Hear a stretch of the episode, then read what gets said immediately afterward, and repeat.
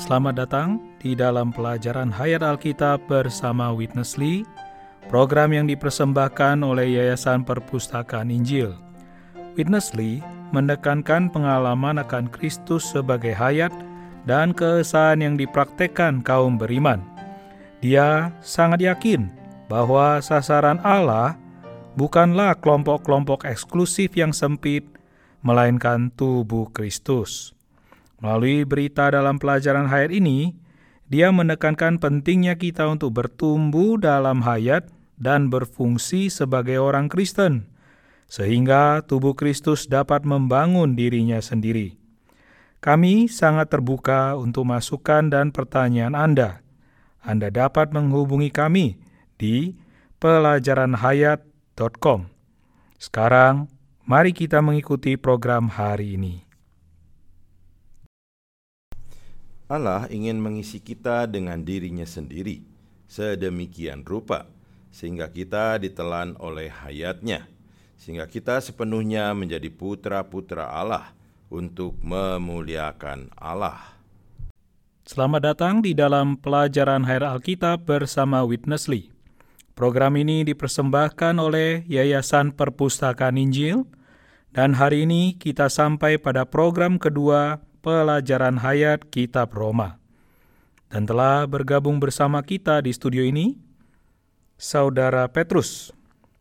Saudara Petrus, apakah Anda setuju bahwa Kitab Roma adalah kitab yang paling banyak dipelajari dan ditafsirkan dibandingkan kitab-kitab lain di dalam Perjanjian Baru? Ya, saya yakin itu benar, Saudara Cuang. Tapi pelajaran kita ini unik. Dari pelajaran hayat kitab Roma, kita ingin melihat bagaimana kita dapat menikmati Kristus sebagai hayat dan suplai hayat kita, sehingga Dia dapat menjadi segala sesuatu bagi kita, bagi pembangunan tubuh Kristus untuk merampungkan Yerusalem baru sebagai satu-satunya tujuan Allah di alam semesta. Baiklah, Berita ini akan melanjutkan pembahasan berita pertama mengenai pandangan sekilas tentang Kitab Roma. Sebelum kita melanjutkan berita hari ini, Saudara Witness Lee telah membuka pelajaran Hair Kitab Roma dengan menyajikan pandangan menyeluruh Alkitab sebagai roman ilahi. Saya tahu Anda menyukai topik ini. Saya pernah mendengar Anda membicarakan hal ini sebelumnya. Mungkin ada yang ingin Anda tambahkan sekarang, Saudara Petrus? Ya, saya ingin mengatakan kepada para pendengar bahwa pemandangan seluruh Alkitab yang mencakup 66 kitab itu mengisahkan sebuah roman ilahi. Jika kita melihat seluruh isi Alkitab, kita akan melihat bahwa Allah di dalam Kristus adalah mempelai laki-laki dan umat tebusan pilihan Allah adalah mempelai perempuannya. Alkitab memulai dengan kisah pernikahan Adam dan Hawa. Adam melambangkan Kristus, Hawa melambangkan gereja. Ketika Anda melihat di seluruh Perjanjian Lama, terutama kitab para nabi, Anda akan melihat bahwa Allah damba menjadi suami bagi umatnya.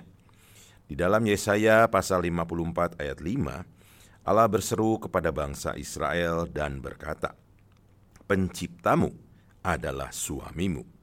Oh, betapa menakjubkannya pemandangan ini, bahwa Allah adalah suami kita. Kemudian kita sampai pada kitab Kidung Agung, yang merupakan ekstrak dari seluruh Alkitab. Roman ilahi ini semakin terlihat jelas ketika kaum beriman pencari Kristus berdoa kepada Tuhan. Tariklah aku di dalam ayat 2. Kemudian di dalam ayat 4, Perempuan itu yang melambangkan kita sebagai kaum beriman pencari Kristus berkata, kiranya ia mencium aku dengan kecupan mulutnya.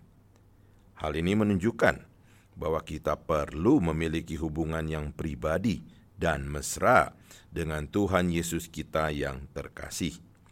Saya mendorong Anda untuk mengatakan ini kepada Tuhan. Tuhan, tariklah aku kepadamu dan bahkan berdoa, Tuhan, ciumlah aku dengan kecupan mulutmu. Oh, kita perlu mengatakan ini kepada Tuhan setiap hari. Pada saat ini juga, Mari kita katakan, Tuhan Yesus, aku mengasihimu. Inilah roman ilahi itu. Di dalam Matius pasal 9, kita melihat bahwa ketika Tuhan berada di rumah Matius, dia menyatakan dirinya sebagai mempelai laki-laki.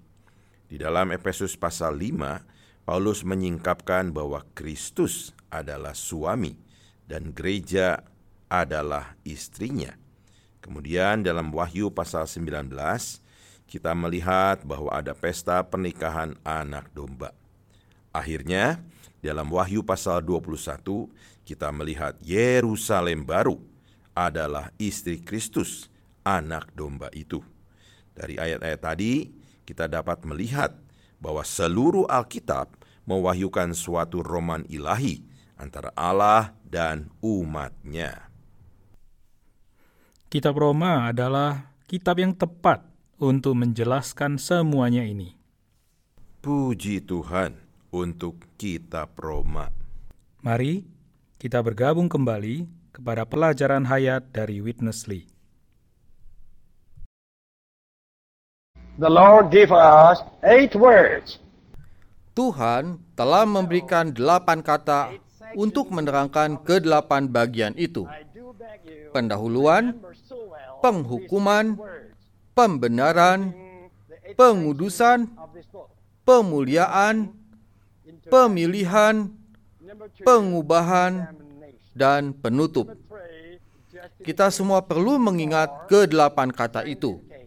Sebab itu, kita harus memperhatikan dengan cermat isi kedelapan bagian tersebut. Pendahuluan melukiskan tema surat Roma yaitu Injil Allah. Setelah pendahuluan, kita nampak bagian penghukuman yang mengungkapkan kebutuhan kita akan keselamatan Allah. Kita semua dalam keadaan putus asa, tidak tertolong, dan berada di bawah penghukuman Allah. Sebab itu, kita benar-benar memerlukan keselamatan Allah. Bagian ketiga ialah pembenaran yang mewahyukan perampungan keselamatan Allah.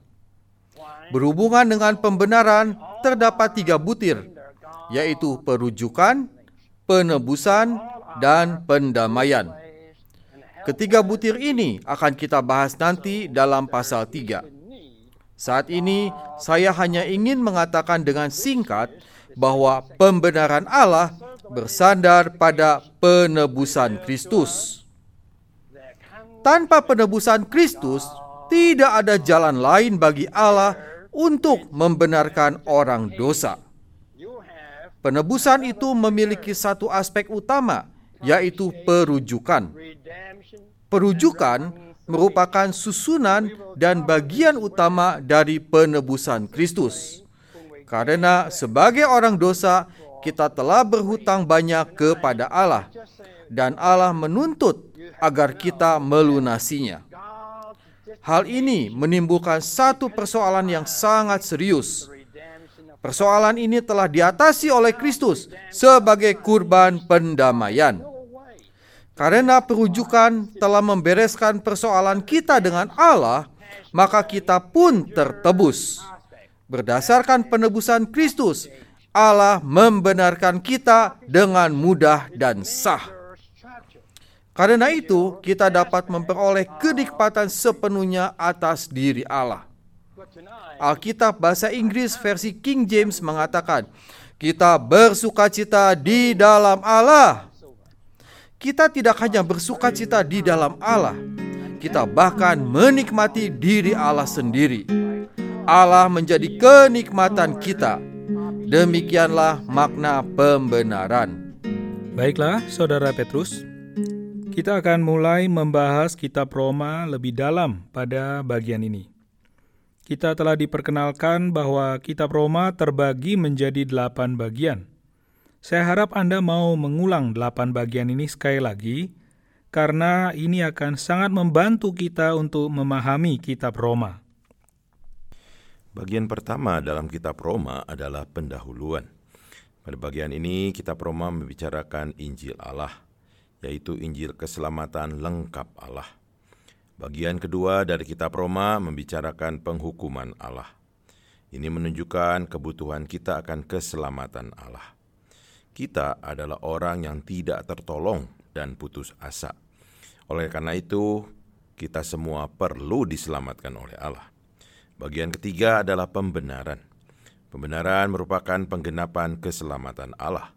Untuk mencapai keselamatan Allah, kita memerlukan Kristus sebagai kurban rujukan kita. Dia adalah perujukan kita. Dia menggenapkan penebusan bagi kita untuk mendamaikan kita dengan Allah, membawa kita berpaling kepada Allah, dan juga membawa kita ke dalam Allah, sehingga kita dapat menikmati Allah. Bagian keempat adalah pengudusan. Pengudusan adalah proses hayat dalam keselamatan Allah, dan kita akan membahas lebih banyak tentang hal ini. Bagian kelima adalah pemuliaan. Hal ini menunjukkan kepada kita tujuan keselamatan Allah. Allah ingin mengisi kita dengan dirinya sedemikian rupa, sehingga kita ditelan oleh hayatnya, bahkan sampai tubuh fana kita, sehingga kita sepenuhnya menjadi putra-putra untuk memuliakan Allah dan mengekspresikan Allah. Bagian keenam dari kitab Roma adalah pemilihan Allah, yang merupakan ekonomi keselamatan Allah – di mana Allah dapat dimuliakan di dalam kita. Ini adalah takdir kita, dan ini juga adalah tujuan Allah dalam memilih kita. Bagian ketujuh adalah pengubahan atau transformasi. Ini adalah praktek kehidupan di dalam keselamatan Allah. Pengubahan dimulai di dalam Roma pasal 12, berlanjut sampai Roma pasal 15 ayat 13. Pada akhirnya, di awal pasal 15 ayat 14 sampai akhir kitab Roma, kita memiliki simpulan dari kitab Roma yaitu perampungan akhir dari keselamatan Allah di mana kita sebagai gereja-gereja lokal akan menjadi ekspresi penuh dari tubuh Kristus. Singkatnya, ini adalah delapan bagian yang indah dari kitab Roma yang menunjukkan kepada kita keselamatan penuh Allah. Terima kasih Saudara Petrus. Mari kita bergabung kembali bersama kepada pelajaran hayat dari Witness Lee.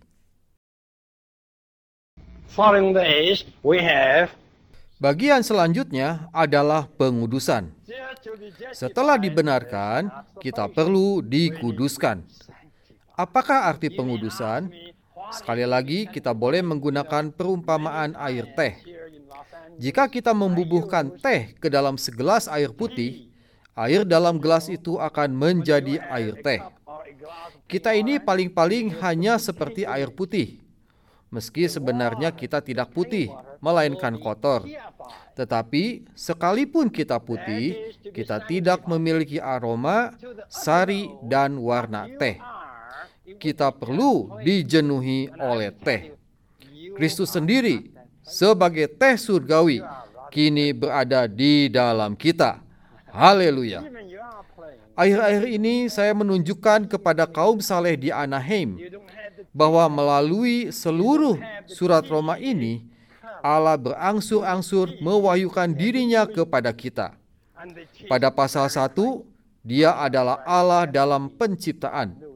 Pada pasal 3, dia adalah Allah dalam penebusan pada pasal 4, dia adalah Allah dalam pembenaran. Pada pasal 5, dia adalah Allah dalam pendamaian. Pada pasal 6, dia adalah Allah dalam penyatuan. Ketika kita tiba pada pasal 8, kita nampak bahwa Allah kini berada di dalam kita. Ya, Kristus berdiam di dalam kita. Kristus di dalam kita sedang bekerja untuk mengubah dan menguduskan kita. Seperti teh yang dicelupkan ke dalam air, unsur teh itu akan bekerja di dalam air, sehingga akhirnya air itu seluruhnya terbaur menjadi satu dengan teh, memiliki rupa, aroma, dan rasa teh. Kalau saya memberikan minuman itu kepada Anda, berarti saya memberikan teh kepada Anda, bukan air putih. Jika saya bertanya kepada Anda, apakah Anda telah dibenarkan? Anda pasti menjawab, "Haleluya, aku sudah dibenarkan, sebab Kristus telah menggenapkan penebusan. Allah pun telah mendamaikan aku dengan dirinya. Bahkan kini aku sedang menikmati Dia." Alangkah indahnya hal ini. Tetapi, bagaimana dengan pengudusan? Sudahkah Anda dikuduskan? Jika saudara-saudara yang telah beristri mengaku bahwa dia sudah dikuduskan, istri-istri mereka akan menyangkal dan berkata, Memang saudara-saudara itu telah dibenarkan, tetapi sangat meragukan apakah mereka telah dikuduskan. Saudara-saudara, sudahkah istri kalian dikuduskan? Hai para istri, menurut kalian, apakah suami kalian sudah dikuduskan? Boleh jadi ada beberapa saudari berkata bahwa suami mereka sudah dikuduskan sedikit. Mungkin juga ada yang merasakan bahwa suami mereka telah menjadi lebih baik. Tetapi di sini saya tidak mempermasalahkan perbaikan, melainkan pengudusan, yakni Kristus tergarap di dalam kita seperti halnya sari, aroma, dan warna teh terbaur ke dalam air tadi. Itulah yang dimaksud dengan pengudusan. Saudara Petrus, Saudara Witness Lee telah membahas salah satu istilah penting pada bagian ini dengan lebih detail, dan itu adalah pengudusan. Kita tahu bahwa pengudusan ini berkaitan dengan kekudusan tetapi kita akan berbicara tentang sesuatu yang jauh lebih dalam, karena pengudusan ini bukan sekadar perbaikan perilaku, bukan? Ya, ketika kita berbicara bagaimana menjadi kudus atau dikuduskan, kita bukan sekedar berbicara tentang perilaku lahiriah saja. Saudara Lee menggunakan sebuah contoh yang luar biasa. Dia memberi ilustrasi pengudusan seperti pembuatan air teh. Apa yang terjadi dalam pengudusan? Pengudusan bukan hanya dipisahkan kepada Allah, tetapi juga dijenuhi oleh Allah. Air teh adalah contoh yang sangat bagus. Ketika kita menerima Kristus, Dia masuk ke dalam kita sebagai teh surgawi. Dan yang ingin Kristus lakukan adalah membuat kita menjadi air teh surgawi. Proses pembuatan air teh ini adalah pengudusan kita. Dia masuk ke dalam kita sebagai Allah Sang Kudus. Dialah satu-satunya yang kudus. Bagaimana Allah dapat membuat kita menjadi kudus? Ketika teh dimasukkan ke dalam air, air itu dijenuhi dengan teh. Artinya, teh itu memberi aroma, sari, dan warna pada air tersebut. Demikian juga ketika Kristus masuk ke dalam kita, saat kita terbuka kepadanya, saat kita berkata kepadanya, "Tuhan Yesus, aku mengasihimu." Dan saat kita menggunakan waktu kita untuk membaca firman-Nya, Dia menguduskan kita. Allah menjenuhi kita dengan elemen kudusnya, sehingga kita memiliki sari, aroma, dan warna Allah. Dengan demikian kita dijenuhi dengan Allah, sehingga kita dapat mengekspresikan Allah. Ketika orang lain melihat kita, mereka melihat Kristus. Ketika kita hidup, kita memperhidupkan Kristus. Inilah esensi dari pengudusan. Pengudusan adalah suatu proses. Kita dijenuhi dan direndam dengan Allah, sehingga kita dapat mengekspresikan Allah. Saya tahu di dalam pelajaran hayat kitab Roma, kita akan sering mengulang kembali topik ini. Hal ini merupakan wahyu yang sangat penting untuk membuka kitab Roma. Mari kita bergabung kembali dengan pelajaran hayat dari Witness Lee. Then after this, we have glorification. Bagian berikutnya adalah pemuliaan. Kita tidak saja dibenarkan dan dikuduskan, bahkan dimuliakan, yaitu tubuh kita akan ditebus. Pemuliaan adalah penebusan sempurna atas tubuh kita. Pemuliaan adalah tujuan keselamatan Allah. Tujuan keselamatan Allah ialah menghasilkan banyak saudara bagi Kristus. Asalnya, Kristus adalah anak tunggal Allah. Kini ia telah menjadi anak sulung. Kita akan diproses menjadi saudara-saudara Kristus, anak-anak Allah yang berjumlah besar. Dalam berita berikutnya, kita akan melihat bahwa Kristus adalah model pertama dan kita adalah duplikatnya yang akan diproduksi secara massal. Yesus yang kecil itu telah diproses dan ditetapkan menjadi anak Allah. Kini dengan proses yang sama, kita pun diproses dan ditetapkan menjadi anak-anak Allah. Dia menjadi anak sulung dan kita anak-anak Allah, saudara-saudaranya. Inilah tujuan kekal keselamatan Allah. Setelah pemuliaan, tibalah kita pada bagian pemilihan. Bagian ini menyatakan ekonomi keselamatan. Allah memiliki satu tujuan dan ekonomi. Ekonominya adalah untuk mencapai tujuannya. Allah sungguh bijaksana.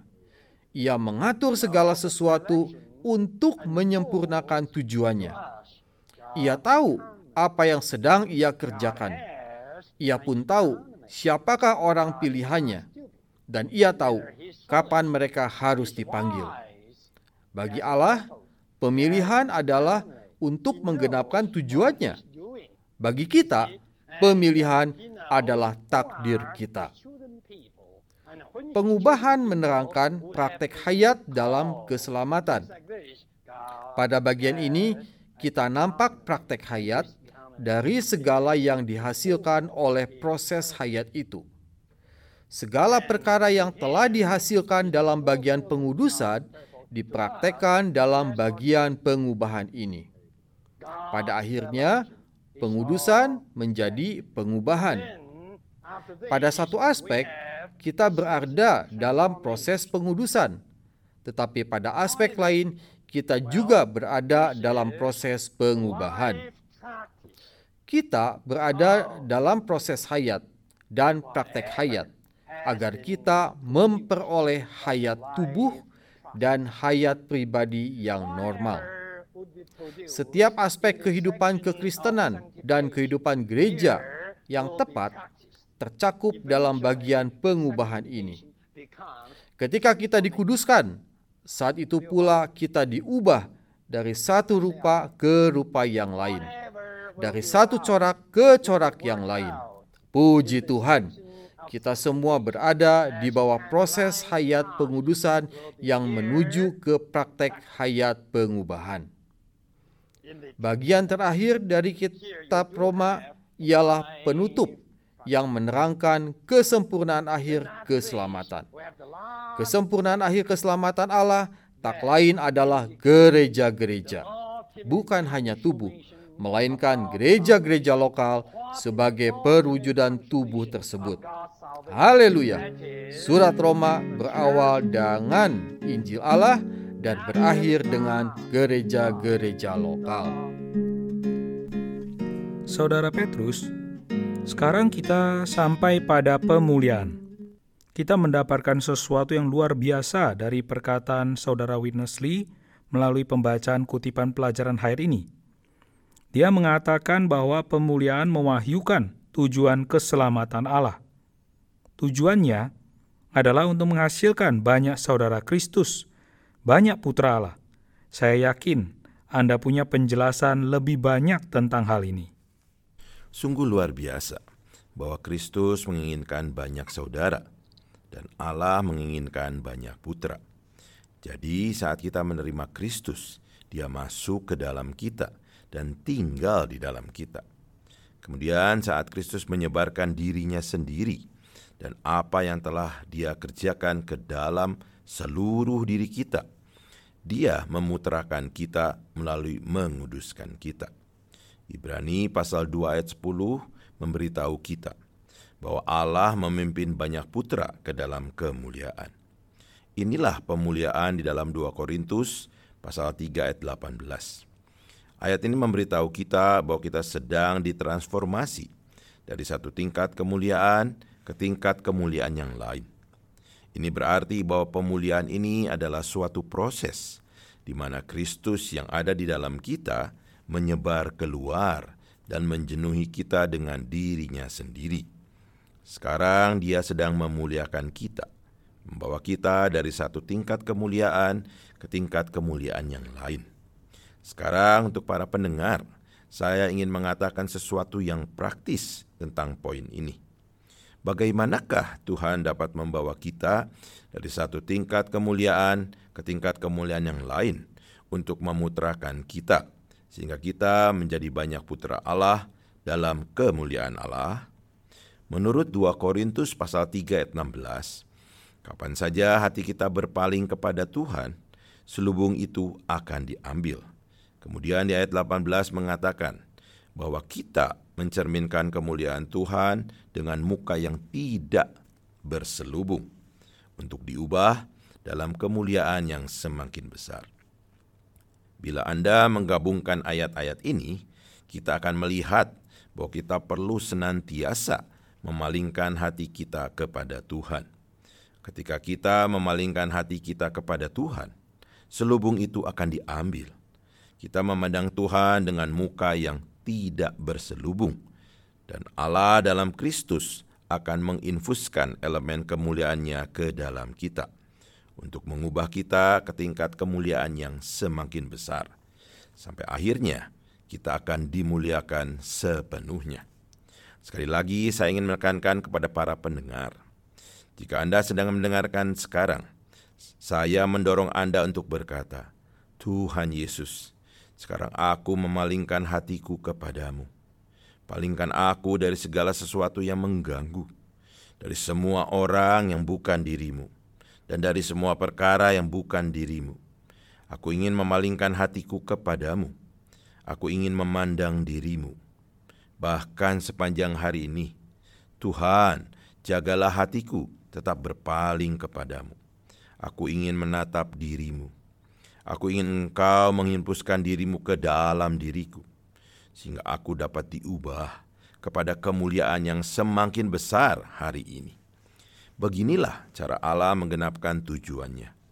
Kita perlu berdoa hari demi hari. Tuhan, jaga hatiku, tetap berpaling kepadamu sepanjang hari ini. Bukankah ini luar biasa? Saya berkata, para pendengar semua dapat mempraktekkan kehidupan yang sedemikian setiap hari. Sehingga kita dapat berada dalam proses pemuliaan. Sehingga pada akhirnya kita sepenuhnya diputrakan dan dimuliakan untuk menjadi putra-putra Allah. Terima kasih atas bantuan Anda hari ini. Dan saya juga ingin mengucapkan terima kasih kepada para pendengar yang telah bersama dengan kita. Di depan kita masih ada perjalanan yang luar biasa dan kami berharap Anda tetap bergabung bersama kami di sini. Anda telah mendengarkan pelajaran hayat bersama Saudara Witness Lee, persembahan dari Yayasan Perpustakaan Injil. Anda mungkin mendengarkan program ini melalui radio, online, atau podcast. Jika Anda ingin menemukan banyak audio seperti ini, Anda dapat mengunjungi situs web pelajaranhayat.com kami sangat terbuka untuk masukan dan pertanyaan Anda via email. Terima kasih.